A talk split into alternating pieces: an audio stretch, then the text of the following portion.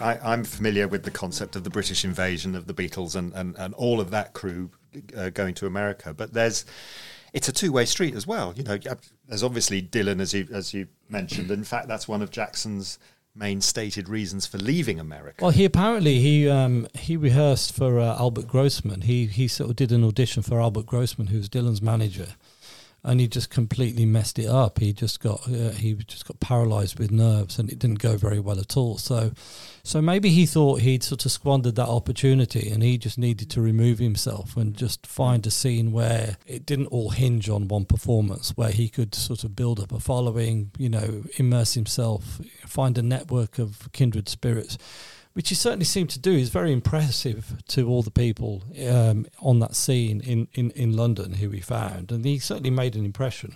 Um, Al Stewart, who you know was active at that time, he said he remembered Jackson uh, occasionally wearing a pinstriped suit and bowler hat, and he'd he'd drive to gigs in an Aston Martin or uh, Aston Martin or a Bentley.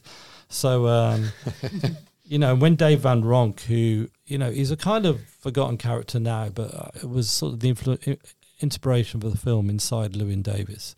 When Dave Van Ronk arrived in London, he he he he gave him Jackson gave him a tour in his car, so uh, he he was a memorable character. And you know, this album that we're here talking about, it's incredible because I really do think that without Paul Simon just saying, "Let's just get this down." There's no reason there's no reason to believe this record would, ex- would exist otherwise.